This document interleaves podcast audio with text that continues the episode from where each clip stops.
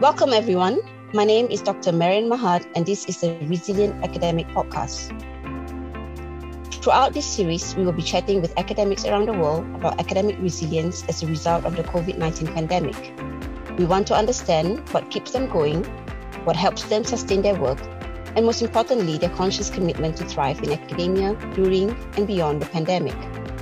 This episode, I'm excited to be talking with Dr. Yuhang Rong, Associate Vice President for Global Affairs at the University of Connecticut in the United States. Let's start the interview by you telling us a little bit about yourself, Yuhang. Thank you very much, Marian, for having me on this podcast. And uh, as you said, I work for Global Affairs at the University of Connecticut, uh, which uh, we work with our global partners, not only with universities, but also with nonprofit agencies, government agencies around the world for uh, research, student mobilities, faculty exchange. Uh, we also uh, work with um, the university has the Human Rights Institute and the Dodd impact projects. So, so we work on all of those uh, activities. And prior to that, and I was the assistant dean for the Neag School of Education at the university. Thanks, Yuhang. Um, to provide us some context, tell us how COVID 19 has impacted uh, the United States. For example, how many positive cases? Did you have a lockdown? What did this entail, etc.? As you know, United States unfortunately had one of the largest cases um, in the world, and um, the death rate is about almost half a million people. Uh, we of course had a lockdown, but if you're looking at the lockdowns around the world, especially Melbourne, and uh, our lockdown is not that strict. So people can still go out, people can shop, um, people can exercise. And also, unfortunately, our last uh, administration uh, did not take this very seriously. So the, the message out to the public was this will go away very quickly and also, there is no role modeling about wearing masks. So, even the public health professionals are advocating for safety measures, wearing masks in public, social distances. There are a lot of resistance at certain areas of the country and also among certain population everywhere. So you will go out and see many people are walking around without mask and um, also in isolated cases people wearing masks were harassed by others. But northeast was a little bit better in that regard. Um, the university went online in march of 2000, uh, 2020 so it's been 13 months now. We pretty much most of courses went online and however, in the fall of 2020, that um, we have some courses offered in person. So students can choose to take some in person courses and take some online courses. And students can also choose to take entirely online. So residence halls were open uh, to students who need housing on campus but with the numbers as small, we are able to distance uh, everybody.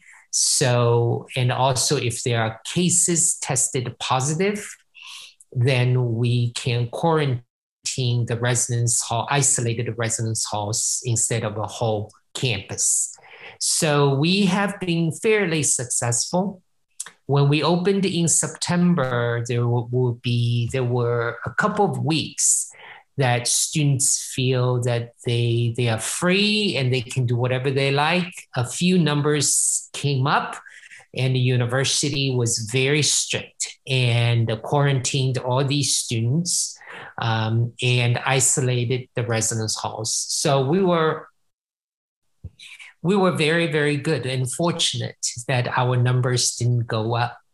And the spring spring semester, um, we had one, at one week, we had 35 cases in the university again, isolated five residence halls. And then, um, you know, this is past this 14 days quarantine. So again, we we have been very lucky because of the measures university has put in place. So i can't claim credit for those and it is entirely the university uh, student affairs um, emergency management um, group.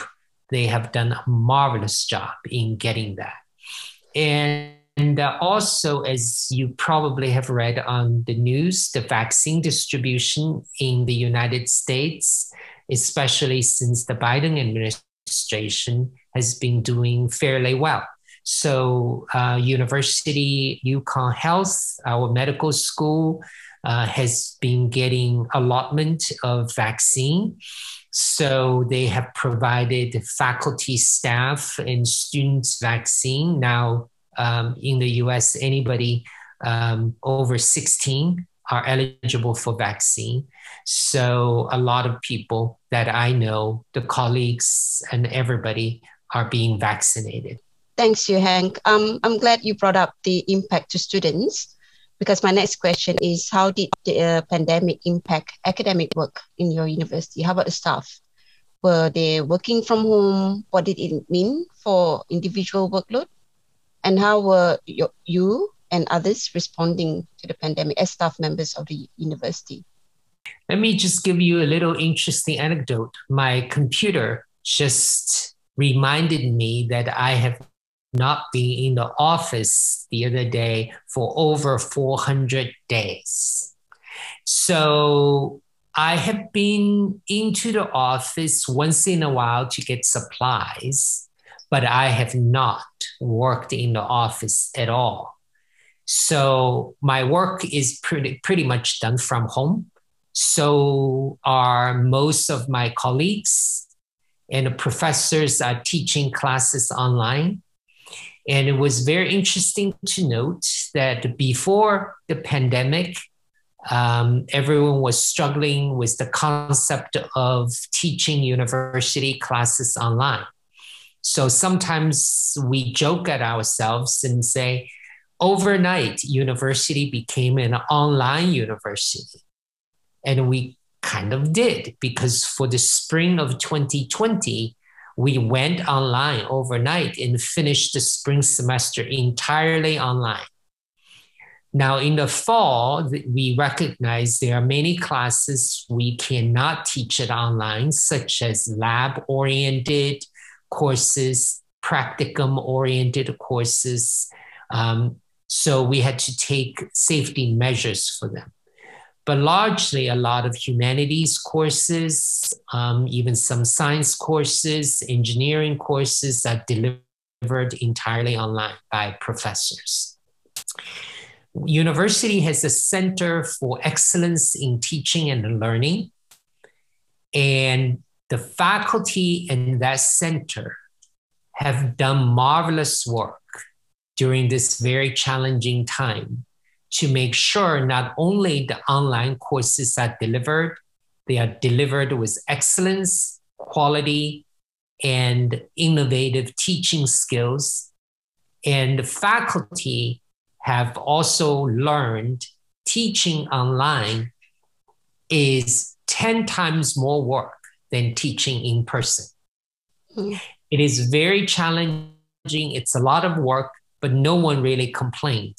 And everyone was working above and beyond very hard. And of course, in order to do so, you can't ignore the immense support from staff for that. And the students, I must say, this is very, very challenging for them. And um, not only everything's going online, and also we have students from all over the world. And some students went back to their home country and they are not able to make it back here because of travel restrictions. So they have to take our classes online sometimes with 12 hours time difference. So they are up all night long taking classes and they go to bed during the day. And the university also innovatively, because probably like Melbourne, a lot of our students are from China. And um, so that's our largest international student population. So we teamed up, partnered with two universities in China, East China Normal University in Shanghai, as well as one of the U21 members, University of Nottingham, which has a campus in China in Ningbo.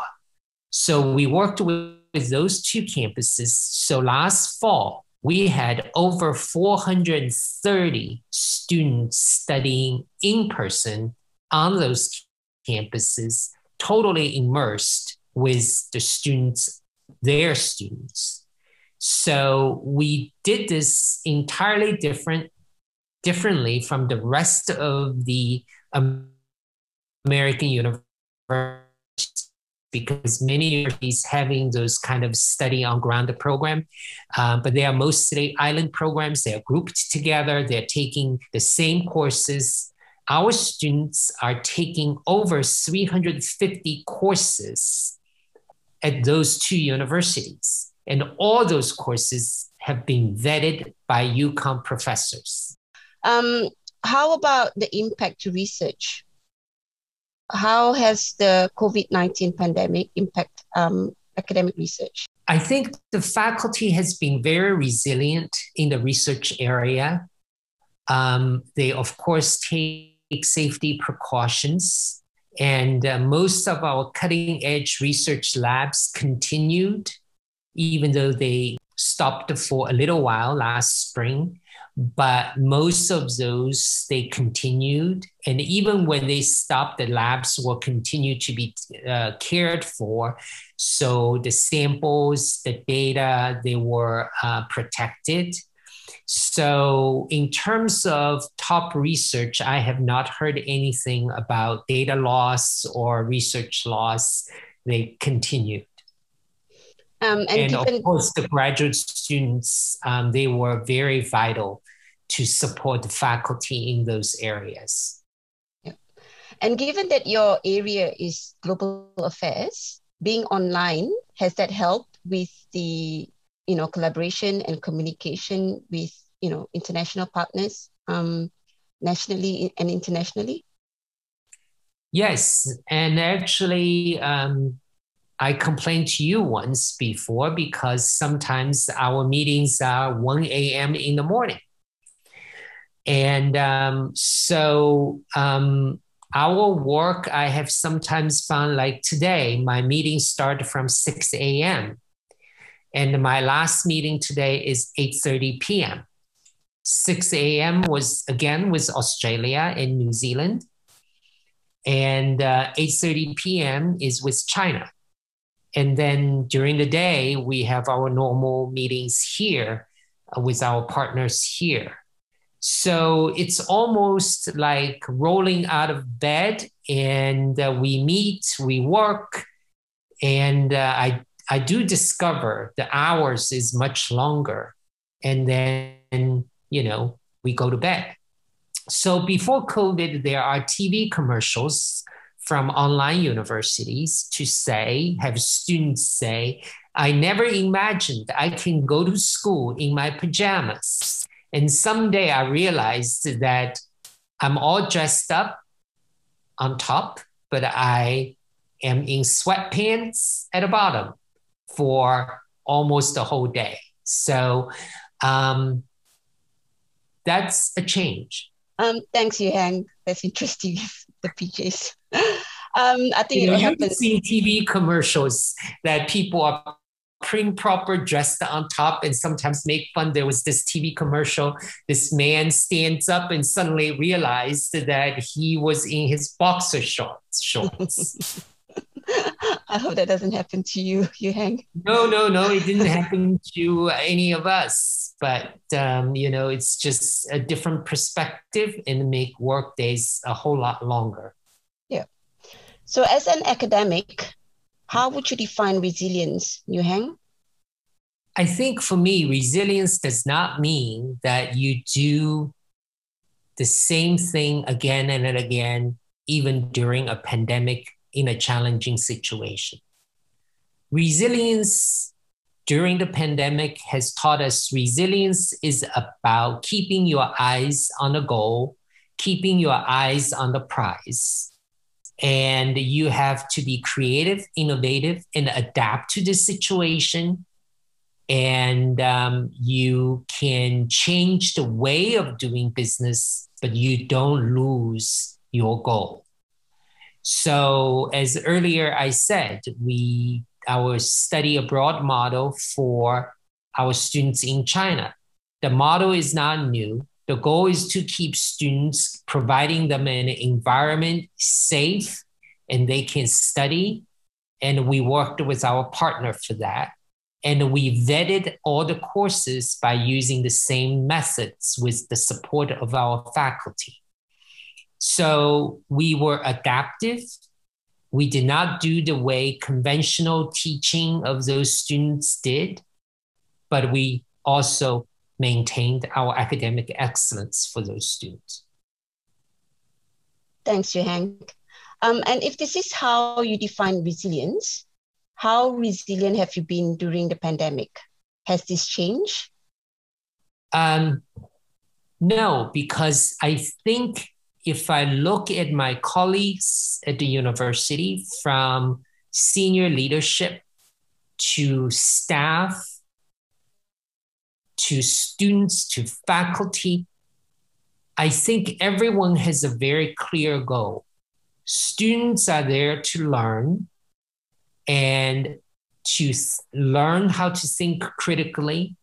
And this actually has given them a wonderful opportunity to learn by looking at everybody, their peer, their faculty, what it means to be innovative and creative.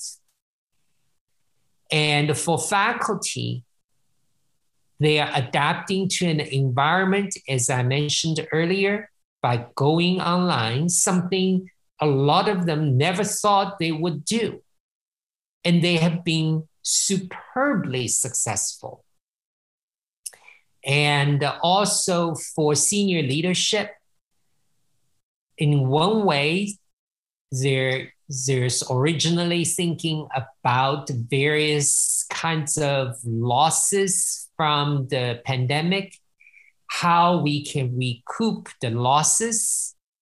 And in the end, university find different ways of generating various kinds of revenue and working with different partners to protect our students. So, and I think the way I define the resilience is not just my definition, but it has been clearly exemplified by all the people I work with.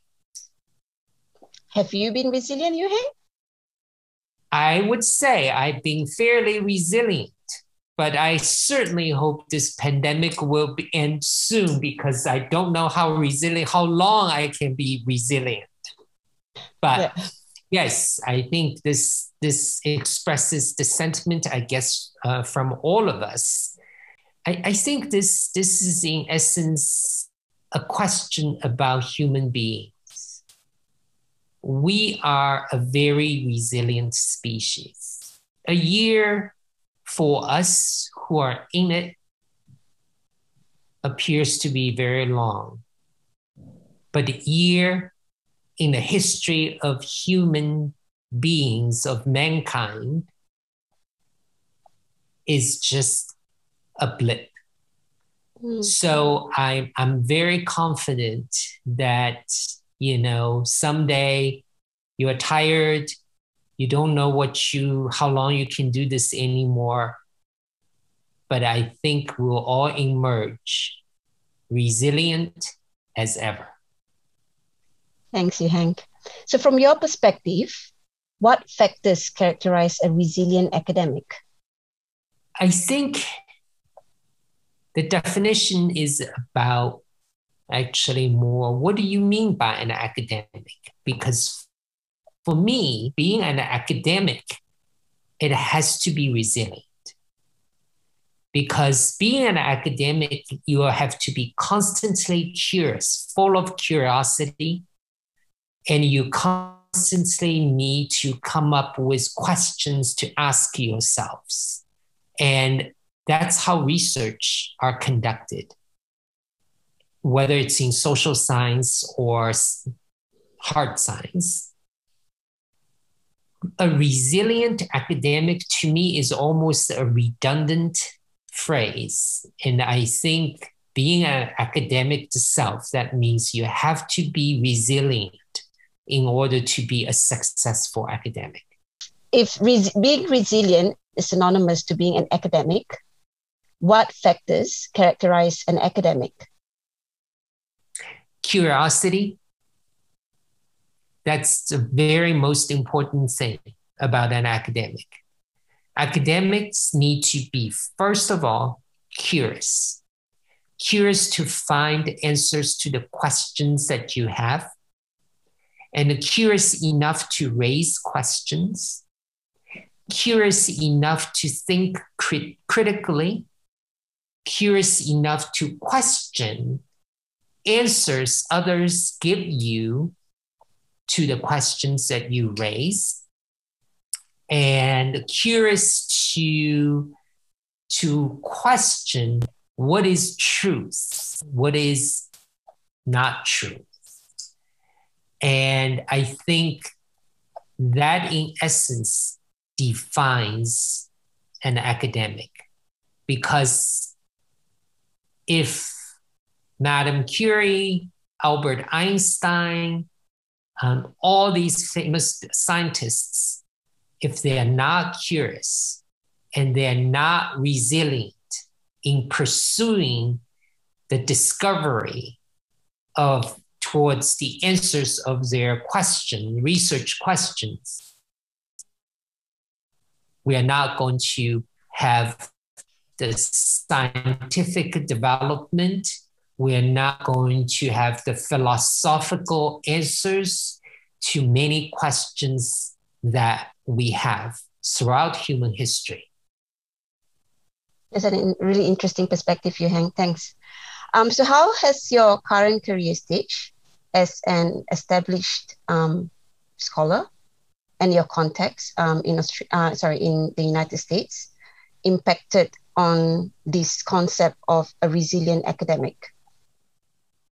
I, I think at my stage of my career, I'm more free to to take on a path that is less traveled. That means that I have more freedom, I feel, that I don't need to worry about job securities. And um, when I make decisions or do things, I have a little bit more risk tolerance than emerging professionals or emerging um, academics because they have to be concerned about what if I'm not successful. But in the end, I would say, even though I have such a luxury to be a little bit more risk tolerant, but people need to be brave and courageous in taking those risks and really trying to do what they believe is the right thing to do. I, I, want to share with you a little story recently that some of our music students um, asked the cellist Yo Yo Ma and say, what is the best interview techniques as a, as a musician? And um, Yo Yo Ma said to them that when you go for a job interview, it is not about you, it is about the employer about what you can do to meet their needs. Sometimes I think being an academic, we may be thinking a little bit too much about ourselves. We need to be brave enough to say, this is not about me. This is about our students. This is about the pursuit of the research we are doing and why we do what we do. We're not doing this for ourselves. We're doing it for a bigger reason. So if you think before you go to bed every night that you have done what you believe is the right thing for your community, for your institution, for your students, for your research, and you're not doing this for, your promotion, while tenure and promotion may easily come along, but if you don't treat it, this is your ultimate goal, then you will be successful. You will be um, a su- successful academic, I think. That's a that's a very interesting perspective, um, Yuhang. Um, and I'm glad you brought it up because my next question is, does that mean that the COVID nineteen pandemic has shifted academic identity? Are we now refocusing what is important? Have our priorities changed because of the pandemic? I think the COVID should have taught all of us that in the end, we are important enough ourselves, but we are a critical part to the rest of the community. Just like think about the pandemic, right? Um, look at what's happening um, in the United States last year. They are irresponsible people. They go out without mask. They don't socially distance. So they have big parties, and those events become super spreaders. So I think the pandemic has taught us something very important, not only as academic, but rather as citizens of the community, that we have responsibilities.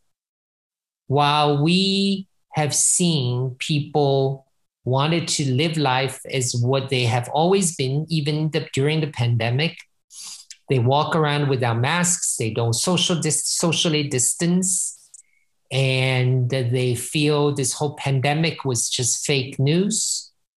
And their events become super spreaders of the disease. And I hope this pandemic has taught people that everybody in this world, we have responsibilities to ourselves, to people around us, to our communities. And academics, more so, um, have, should I have learned that what we teach and what we research will have impact for our institutions, our students, and our world. And I certainly hope that when we emerge from this pandemic, um, the world will be a better place. Thanks, Yuhang. Um, if there was one advice that you can give to an academic during this um, during this time, what would it be?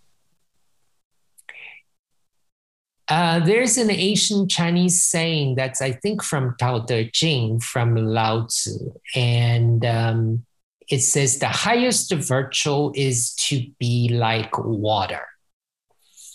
Water flows. The wa- water always knows exactly where it wants to go. And no matter what you do, it flows and it may turn around. If you block the water, water will go around and water shapes the world. Water does not fight with you. Water nourishes the world. The world cannot live without water, and water always gets to where it goes. So, one advice I have for academics is if you can live your life like water and live your life in a way so that it's not about you, it's about your contribution to the world, and academics will get a whole lot more respect from the community and the world. Thanks, Yuhang. That's a good one to uh, finish off this podcast.